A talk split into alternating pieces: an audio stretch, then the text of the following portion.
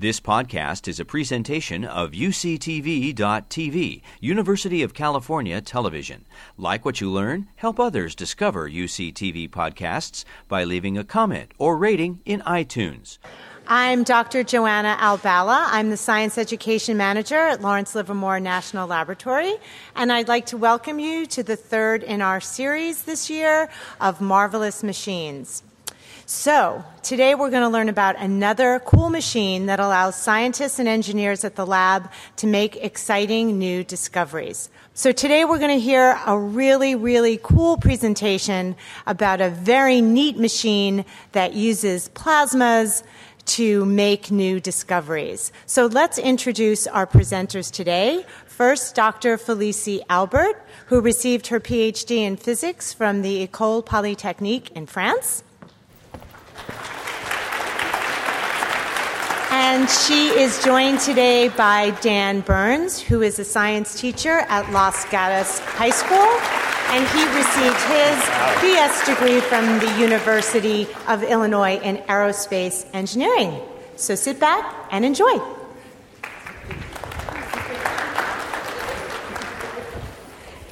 Well, good morning, everyone. Uh, it's such an honor to see a large crowd today. So, thank you very much for coming here and spending part of your Saturday with us this morning. So, my name is Felicie, and I came to the Lawrence Livermore National Laboratory 10 years ago, initially as a postdoctoral researcher. I am originally from France, and when I grew up, I wanted to be either an astronaut or an orthopedic surgeon. Today, I'm neither an astronaut nor an orthopedic surgeon because somewhere along my path, I discovered the wonderful world of lasers and plasma, which is what brought me to the lab today. And so this morning, I hope to share with you some of the excitement that comes with working uh, in that field of research. And in order to understand what laser plasma accelerators are and what they do, well, let's try to first understand what a real particle accelerator is and what it does. So, what is a particle accelerator? Well, particle accelerators are very big machines. Here is one of them. It's called the Large Hadron Collider. It's at CERN, near Geneva in Switzerland. And what it does is that it accelerates particles to make fundamental discoveries about new particles. It is very big. You can see on the picture that it's about the size of an airport runway. It is 27 kilometers in circumference. And I like to make the comparison that it's about the size of a big city like Paris, the capital of France. Very big machines. Today, we have many particle accelerators around the world and they're used for many things. For example, they're used for fundamental discoveries. They can help discover new particles.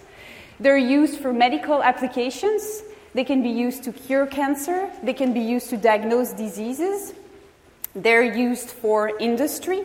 They can help look and manufacture the chips that are in your telephones. And finally, they can be also used for national security applications. They can help prevent threats from entering the country at ports or at airports. So, particle accelerators, as their name say, use particles. Where do these particles come from?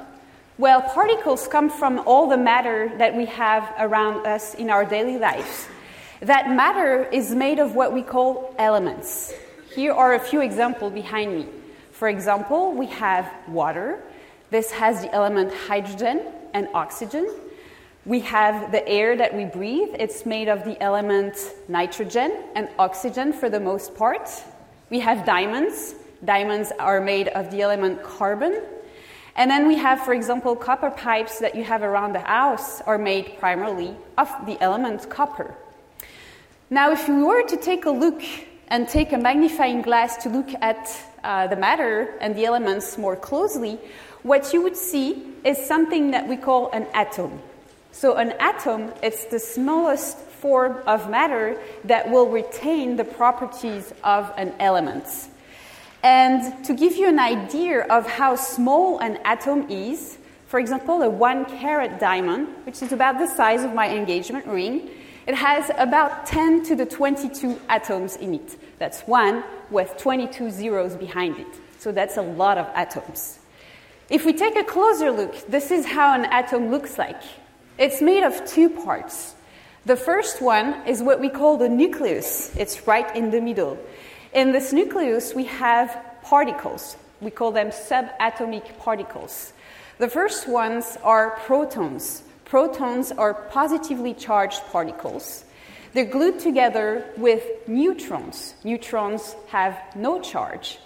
And around the nucleus, other particles are orbiting. These particles are called electrons. They have a negative charge. And so together they form the atom. And in an atom, the number of protons is equal to the number of electrons, so that overall it's neutral. And the number of protons and electrons you have in an atom determines the type of element you're, you're looking at. In an atom, electrons can become separated from the nucleus if you bring it enough energy. For example, if you take a rubber band and you try to pull on it a little bit, it's going to stretch. And if you pull hard enough, you're going, be, you're to be able to break it. It's the same thing with an atom. We can break electrons from the nucleus. So, in order to understand now how we can accelerate the particles in a particle accelerators, I'm going to take you to a place that's very close to here. It's at the SLAC National uh, Accelerator Laboratory. It's in the south of the San Francisco Bay Area near Palo Alto. And it has a very big particle accelerator that you can see uh, from, the air, from the plane, for example, before you land in San Francisco. It is three kilometers in length. It's one of the longest particle accelerators in the world. If you look inside the particle accelerators, it begins with a laser. You will see laser pulses in red. They're bouncing off of a mirror to hit a piece of a copper. And so the laser has enough strength and energy to extract electrons from that piece of copper, and the electrons in blue are sent into the particle accelerator. And so they travel through the machine where they undergo a number of things. First off, they're pushed by an electrical field, and they will also go through magnets so that if you take a closer look, you can see that their trajectory is slightly bent by the magnetic field in the magnets. This is what we see right here. Once they have done that, then the electrons travel through the machine and are pushed by the very powerful electrical field of the particle accelerator to reach very, very, very, very high speeds. They reach speeds so high that they go to nearly the speed of light, which is very, fa- which is very fast 300,000 kilometers per second. And so now, in order to help you understand uh, a little bit some of their applications, one of the things that we do with them is that we can use them to make x rays. You've probably all been to the dentist or to the doctor to have an x ray picture taken. With x rays, we can look through objects and through things. So, what are exactly x rays? X rays is exactly like the light we have around us. It's like the light of these projectors, except that we cannot see them. We cannot see them like regular light. So, scientists have a very particular way to describe light and radiation. We describe that as waves carrying energy. And so, the distance between two crests of your wave, it's called the wavelength and that tells you the type of radiation we're looking at. For example, if the wavelength is about the size of a big building, like the Bankhead Theater, then we will have what we call radio waves. It's the wave that you use to transmit radio signal, uh, the radio that you listen in your car. If the wavelength is about the size of a human body, then we have what we call microwaves. This is the same type of wave that you use in an oven to reheat your lunch, for example. If the wavelength is about the size of a bee or a needle, we have what we call infrared. This is light that can be emitted by your body when your body temperature is hot, for example. If the wavelength is about the size of a big bacteria that you could look under a microscope, then we have what we call visible light. This is the light that you see. This is the color of the rainbows. And then as you get to smaller wavelength, if the wavelength is about the size of a molecule, a very big molecule, we have what we call ultraviolet. Finally, when we get to a size so small that the wavelength is about the size of an atom, we have what we call X rays. And even smaller, if the wavelength is the size of the nucleus of the atom, we have what we call gamma rays. So X rays have a very high uh, energy and very short wavelength. And so, because of these, they can be used for a lot of things. And one of the nice properties of the X rays is that they can penetrate through things. They can penetrate through your body so that you can have x ray pictures taken of your bones, of your teeth, uh, to help you diagnose broken bones, for example. But it's also the same type of uh, radiation that's being used at airports to look through your luggage. You can see that this person has a nice bottle of wine in his suitcase. And finally, X rays can also be used to look at objects, such as a TV remote here that is being looked at under X ray pictures. So, we have a particle accelerator. How do we make X rays with a particle accelerators? Well, we do this by letting the particles change their path when they travel. So, in a particle accelerator, like the SLAC particle accelerator, X rays travel in a straight path. But if you make the, X, the particles turn, they will emit radiation. Here is how we can understand this. If you're in your car and you're driving very fast on the freeway, then it's going to require some effort to turn right? It's going to require some effort to turn the steering wheel. And the natural direction that you will want to keep going to is the straight direction. It's not natural to do that turn, especially if you go very fast. Well, so when you make the particle turn, it's going to give away an extra bit of energy in the form of radiation in the direction that it initially wants to go to. So a particle changing its path is going to emit radiation along the direction of the path it's going to. So it's going to emit bits of radiation. In a particle accelerator, how do we make particles change their path from the straight path? For that, we use magnets. So if we have an electron entering through a series of magnets, these magnets can be alternatively placed. They're called north and south magnets, and we alternate them. And so we can make the electron go up and down and up and down and up and down with powerful magnets. And when, do, when we do that, when the electron goes up and down and up and down, then it's going to emit radiation each time it changes direction. And so now, in order for you to understand the role of electrical field and magnetic fields in particle accelerators, I'm going to turn it over to Dan, who is going to show you some demonstrations about that. So, particle accelerators use magnetic fields and electric fields to accelerate particles. Uh, this is a Van de Graaff generator, which when I turn it on, will create an electric field. It's a miniature version of the one used at the lab at the Center for Advanced Mass Spectroscopy.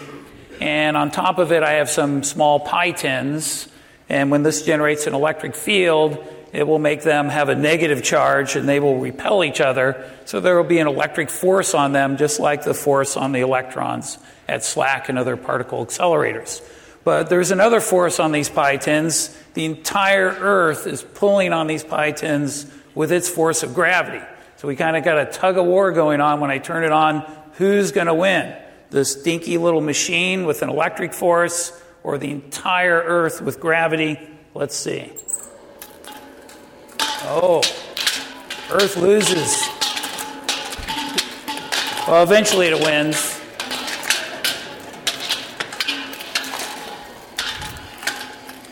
So this machine is generating an electric field around it, and I'll occasionally get a little reminder of that.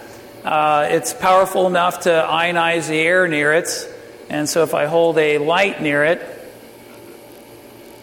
it sends the electrons through this tube, and you see evidence of that when they hit the mercury atoms in the tube, cause them to give off light. we're creating a little miniature particle accelerator get this one off without killing myself.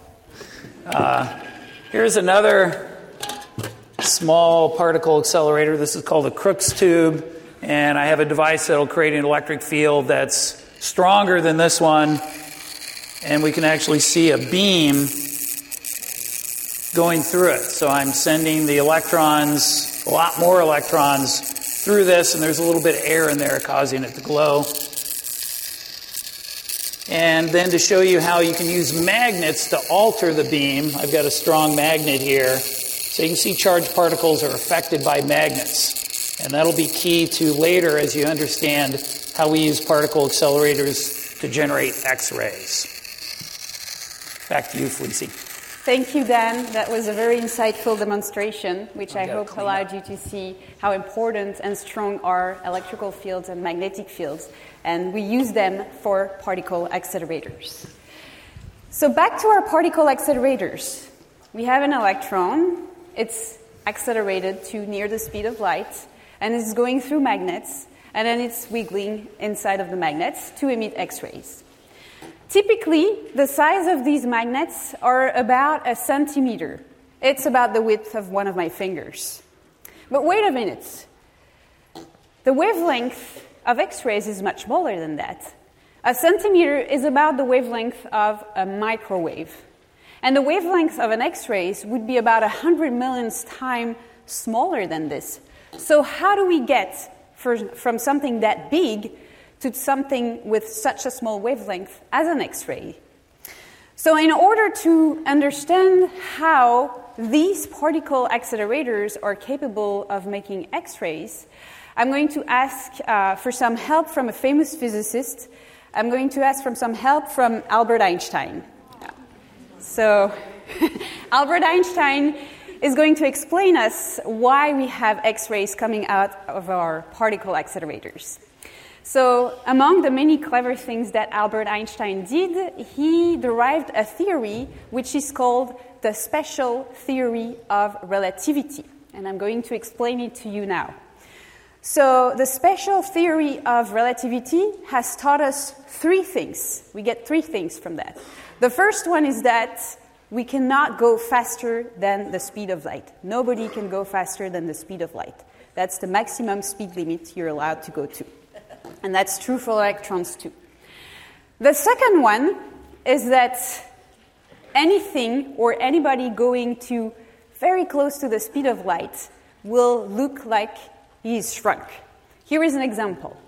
Let's say today we're around Livermore and we're on First Street and there is a traffic officer on the street looking at traffic. I'm a cyclist. I love cyclists. I, I, love cycling. And so at lunchtime around the Livermore, you'll find me on my bike. And let's say today I'm very strong. I decided to go to 99.999% the speed of light. Very strong cyclist. And so when I pass by the traffic officer, he will see me as a shrunk cyclist. I will look 10,000 times smaller than if I was going to a normal speed because I'm going to very close to the speed of light. That's what the special theory of relativity tells me. And the third thing that the special theory of relativity tells me is that everything is relative. So the traffic officer will see me shrunk, but me, on my bike, I will think that I am normal. I'm not shrunk at all. But I will pass so fast by the traffic officer that I am the one who is going to see him shrunk and he's going to be 10,000 times smaller to me than what he was in reality because everything is relative. So, how does this apply to our electrons traveling through our particle accelerators? Well, when the electrons enter the magnets, the magnets are, we said, about a centimeter in size. Because they're going so fast, they're going to 99.9999% the speed of light, what they're going to see is a shrunk magnet, just like the traffic officer will see a shrunk cyclist. And so the electrons will see a 10,000 times smaller magnet than what his real size is. And so we're almost there. That's not quite the size of an X ray wavelength yet, but we're almost there. We have one more step. And that last step is something that's called the Doppler effect. So in its shrunk magnet, the electron is emitting a wave. We're not yet at the wavelength of X rays. We we're about 10,000 times away from that. But you've all seen, for example, an ambulance coming at you. When the ambulance is coming at you on the street, you can hear it with a very higher pitch than when it's leaving you, it's doing that. And so that effect, it's called the Doppler effect, and it also applies to light. And so when an electron coming very fast at us is emitting light, we're going to have the wave emitted from the electron shrunk. And because of that, we're there. We have X rays. So that's how particle accelerator emits X rays. The two types of machines that uses this principle to emit X-rays are called synchrotrons and free electron lasers. This is a picture of a synchrotron behind me. It's at the Argonne National Laboratory uh, near Chicago. And the second one, it's called the LINAC Coherent Light Source. It's at SLAC, very close to here in the Bay Area. And this is an X-ray free electron laser that emits X-rays also for scientific applications. So the X-rays, I told you earlier, they have the property of having very small wavelengths. Wavelengths so small that they can look at molecules and atoms. So, one example, one thing that could be useful, for example, is try to look at the way water molecules form. So, water is made of oxygen and then two hydrogen atoms. So, the way the atoms assemble to form a molecule, it happens very quickly. It happens in a time that is called a few femtoseconds. A femtosecond, it's a very short time. It's about a, it's a quadrillionth of a second. So let's try to picture how short that is. If you're trying to compare a femtosecond to a minute, it's exactly the same thing as comparing a minute to the age of the universe, which is 14 billion years. So femtosecond is very, very short. For example, in one second, if you were to take some light and you wanted that light to travel at the speed of light from the Earth to the moon, it would take you on the order of one second. In one femtosecond, that same light would barely have time to cross the width of one of my hair. So, this is an extremely short time. And so the big machines that I showed you, the synchrotrons and the free electron lasers, what are they doing? What kind of X rays do they give us? A synchrotron, it gives us X rays that have several wavelengths at a time, but it's a very slow machine. It does not provide femtosecond X rays. On the other hand, the X ray free electron laser, it provides only one wavelength at a time, but it's very fast it's femtosecond, so you can look at things happening in real time. Well, wouldn't it be nice to have an X ray source that has several wavelengths and that is femtoseconds? Of course it would be. And wouldn't it be nice if that X ray source could fit in your garage? That would be great. So, this is what I'm going to show you next how we can accelerate particles on a much smaller scale, uh, and then how we can use these particles to make X rays as well. So we can accelerate particles on a smaller scale by using lasers and plasma to do something that we call laser wake field acceleration. On the left hand side, you see the SLAC particle accelerator, which is three kilometers in length. You can see it from the air when you're flying in San Francisco. And then on the right hand side of the slide, you see a laser plasma accelerator that I'm working on with one of my colleagues. It's about a meter in length. And this is possible because the electrical field that Dan illustrated uh, earlier in his demonstration, it is about 10, it's about a thousand times stronger in a laser plasma accelerator than in a laser uh, regular accelerator. So, we have our strong electrical field, how do we do that? How, we do, how do we do a laser plasma accelerator? Well, we need two things. The first one is that we need a laser. So, what is a laser? You've probably all heard about lasers before. Lasers are used in many, many things in our daily lives. For example, when you go grocery shopping and you scan items at the register, it uses a laser. If you want to have surgery on you, your eyes, it uses a laser. And so laser is a common word, but it's actually an acronym. It stands for light amplification by stimulated emission of radiation. And it's a very, very powerful type of light. For example, if you take a light bulb, it emits many colors in many directions. So, whichever angle you try to look at the light bulb from, you will see the same thing. You will see the same light.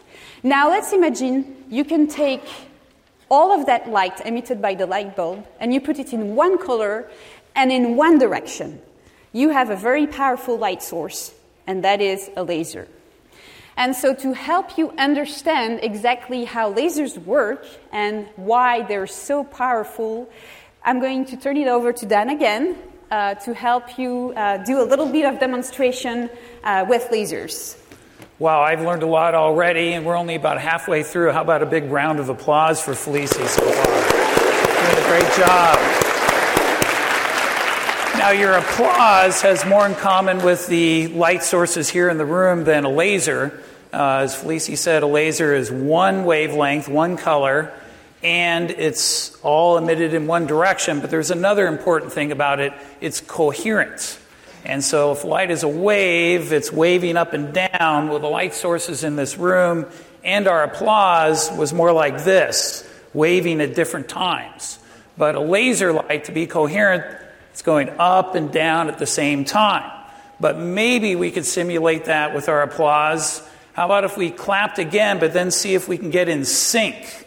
And even though the same amount of energy is coming from our applause, I think we'll, it'll sound more powerful as our claps sync up. So let's see if we can clap and kind of clap together. See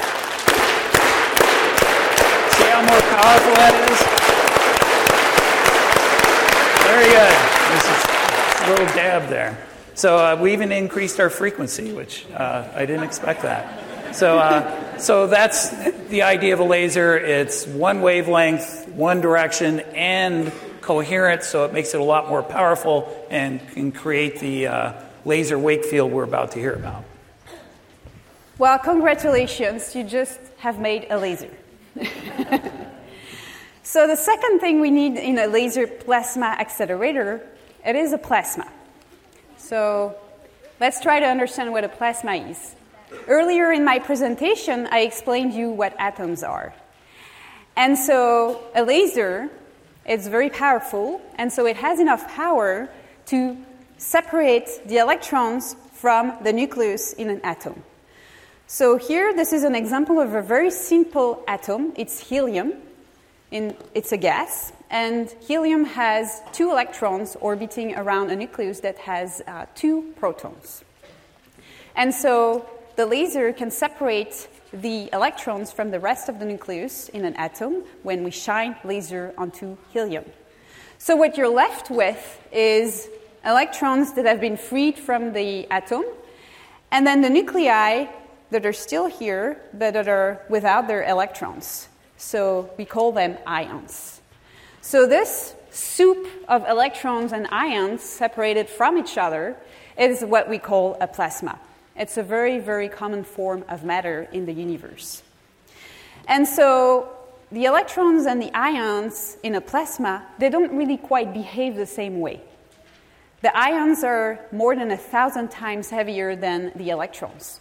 So if you want to compare the ions to the electrons, it's a bit like comparing bowling balls to ping pong balls.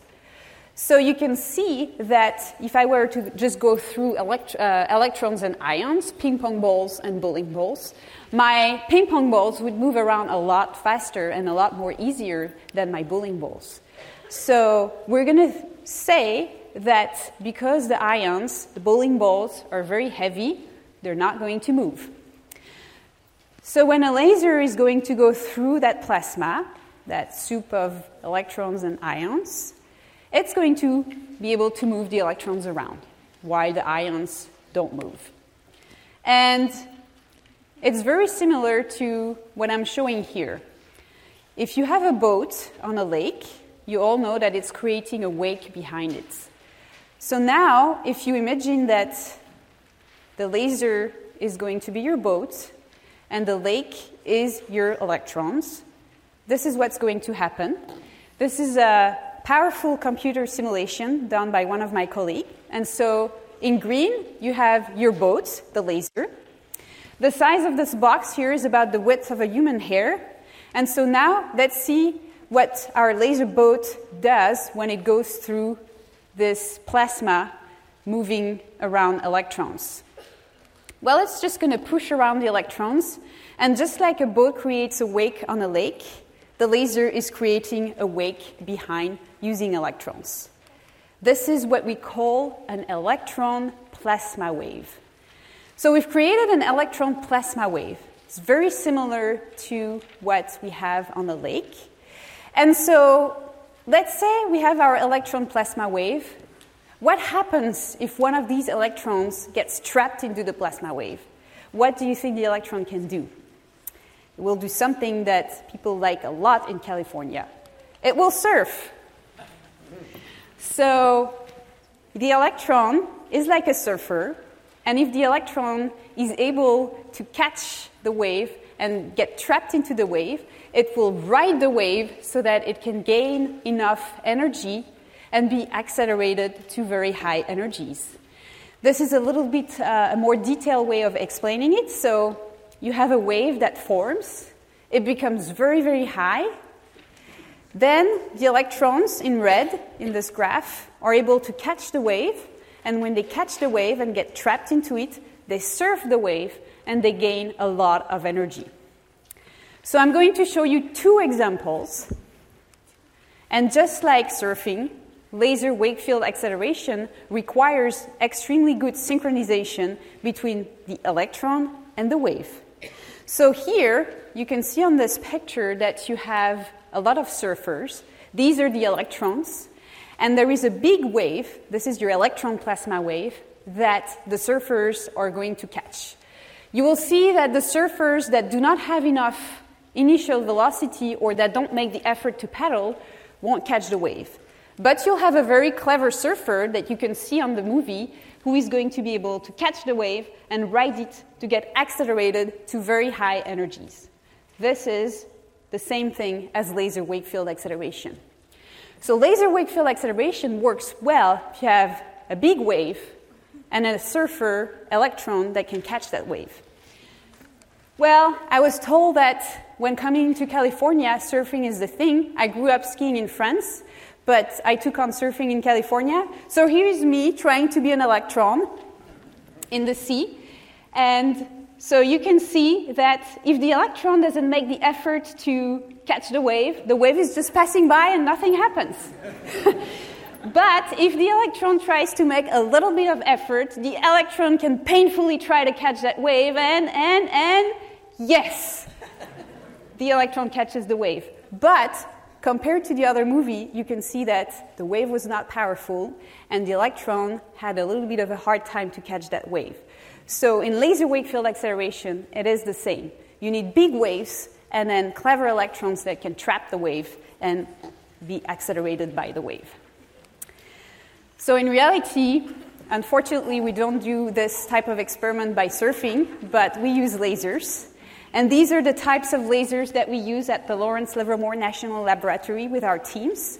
The one on the left hand side of the slide is called the Callisto laser, and the one on the right hand side is called the Titan laser, and they're both part of the Jupiter Laser Facility, which is a big laser facility that we have at the lab and that we do our experiments with. All right. I've showed you how we can accelerate particles using lasers and plasmas. Well, now, how are we going to use them to make X rays? How can we make X rays just like the big machines? So, if you remember, I told you that electrons can make X rays in a particle accelerator by being wiggled by magnets. They go up and down and up and down, and they emit radiation. Well, in a plasma, we don't have any magnets. So how are to be how are the electrons going to be able to wiggle in that uh, plasma? Well, instead of using magnets, the electrons are going to be able to use the wave itself to wiggle, just exactly like this wake boarder. So you have your laser driving your wake, you have your boat driving your wake, and the wake boarder, the electron, is able to use the strength of the wave to wiggle in the plasma accelerator. It's exactly the same thing as what this wake boarder is doing. And so in our laser plasma accelerator, we're back to our picture. So in red, this is your boat, your laser pulse. And then in blue, this is your electron plasma wave, your wake created by your laser pulse. And so we have very clever electrons that can be trapped in, at the top of the wave so that they're going to be able to ride the wave. And not only they're going to be able to ride the wave, but just like the wake wakeboarder, they're also going to be able to wiggle. And if you remember, a particle that goes very fast and that wiggles, it's going to emit X rays. And this type of X-ray source, it's called Betatron X-ray source. This is a source that we have uh, created at the lab. And it looks like this. This is an actual picture of the source. And we can do a lot of very cool applications with it. In reality, this is what it looks like. So in that slide here, you have the laser coming in red onto a tiny piece of hardware where the magic happens. And because things happen on a very small scale, you can have this X ray source that is able to fit in a small laboratory as opposed to a three kilometer length machine. So, the laser wake field acceleration process using lasers and plasmas it's very powerful it's very powerful because it creates very powerful X rays, but also it's able to reproduce what we do with the big machine on a much smaller scale. And the principle is the same. We accelerate electrons to very, very fast speed, and the electrons wiggle, and then they emit radiation. And so I told you earlier that synchrotrons, they have many X-ray wavelengths, but they're very slow. The free electron lasers, they have one X-ray wavelength, but it's very fast. And the X-rays that we have created with our laser plasma accelerator, not only they have many X-ray wavelengths, but they are also very fast. They're fast enough to look at molecules assembling together. And so now I'm coming to the last part of my talk, which is what can we do with these very cool X ray sources? All right. One of them is radiography. So, radiography is like taking pictures with x rays. For example, if you send x rays through your hand, x rays are going to penetrate your hand and they're going to be able to let you see bones. This is radiography. This is what's being used at the doctor. But with our x ray source from laser plasma accelerators, what we do is that we can look at other objects with very, very fine resolutions. We can look at very, very small things. These are two examples here. One of them on the left hand side is a small insect, and you can see the very fine details of the insect.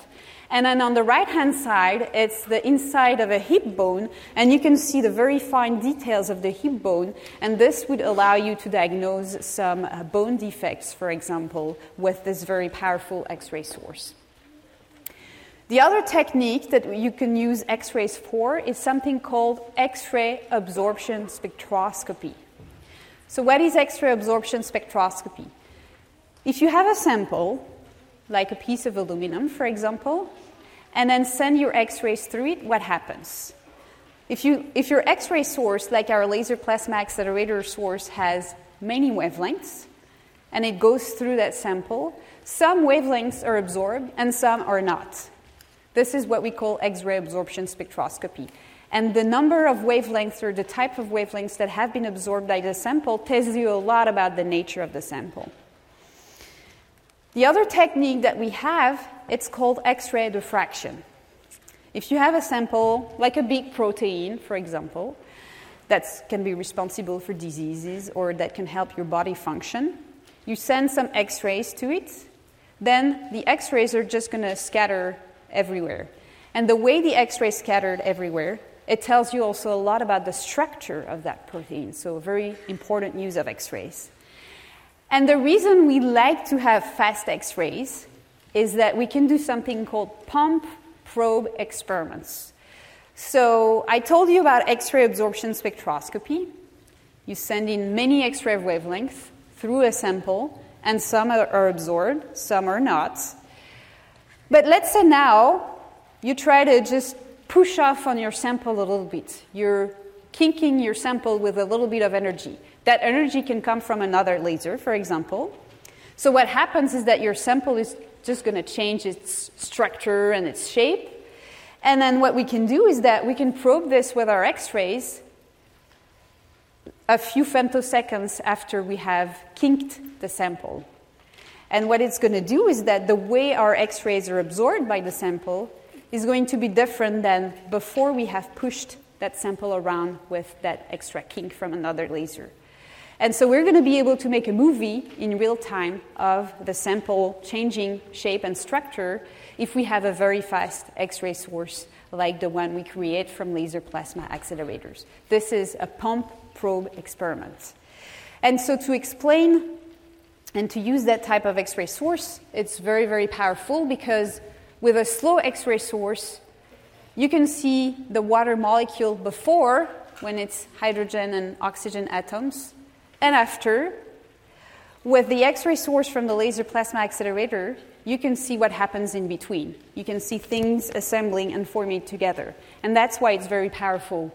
And so, to illustrate that, I'm going to turn it, to, turn it over to Dan for one last time so that he's going to show you why it is important to have a very fast source in order to make movies of molecules and atoms arranging themselves. So, I wanted to help you understand what we mean by fast. Now, all X rays travel at the speed of light through a vacuum. It's not one is faster than another. The word is being used more like a photographer would use it talking about having a fast photographic system, meaning it can take images in a very short amount of time and freeze the motion. And so, if scientists can take pictures of things with a fast X ray system, they can take pictures of proteins folding and chemical reactions and see things happening. So, to help you understand that, and I, am going to need a little help from you, uh, first, if you have your cell phone and you can turn the light on, let's get those up. Kind of like maybe it's a, a concert and you want an encore. And then I'm going to show you on the screen here. Yeah. And if we could take the lights down a little bit, there you go. So this is a slow system. Move your lights in circles. And so see how everything's all blurry? And we don't really see what's going on if you were a chemical reaction. So here's what it's going to look like in a fast system. I'm going to shorten the exposure and make it faster. And now we can see the individual lights, except when I move the camera. But uh, let's make it even faster still. Look at that. Okay, I think we're going to get an encore. So you get the idea. This is fast. We can see the motion. And slow, it's kind of blurred out. So we want a fast X ray system, and the laser Wakefield accelerators do that. I'll turn it back to Felicie. That looked like fun.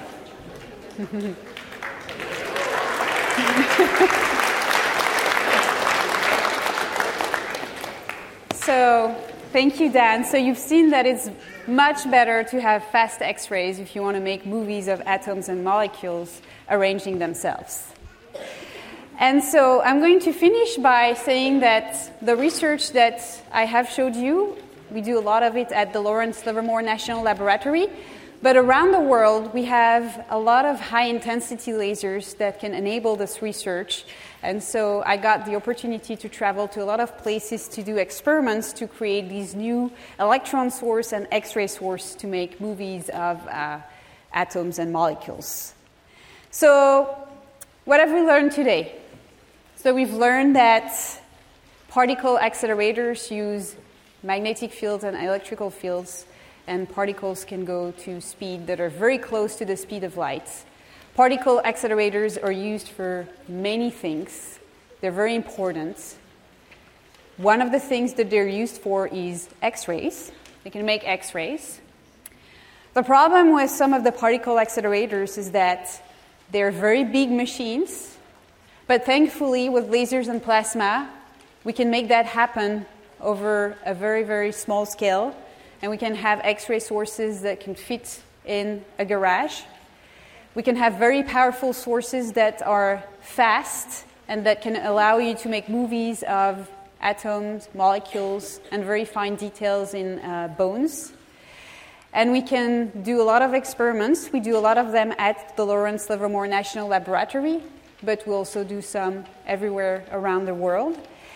And just like regular particle accelerators have revolutionized fundamental science, medical applications, national security, and industry, because the X ray sources coming from laser plasma accelerators are very powerful, very, very fast, and very versatile and very compact, they will be even more revolutionary in the future for all of these uh, applications and these fields of studies.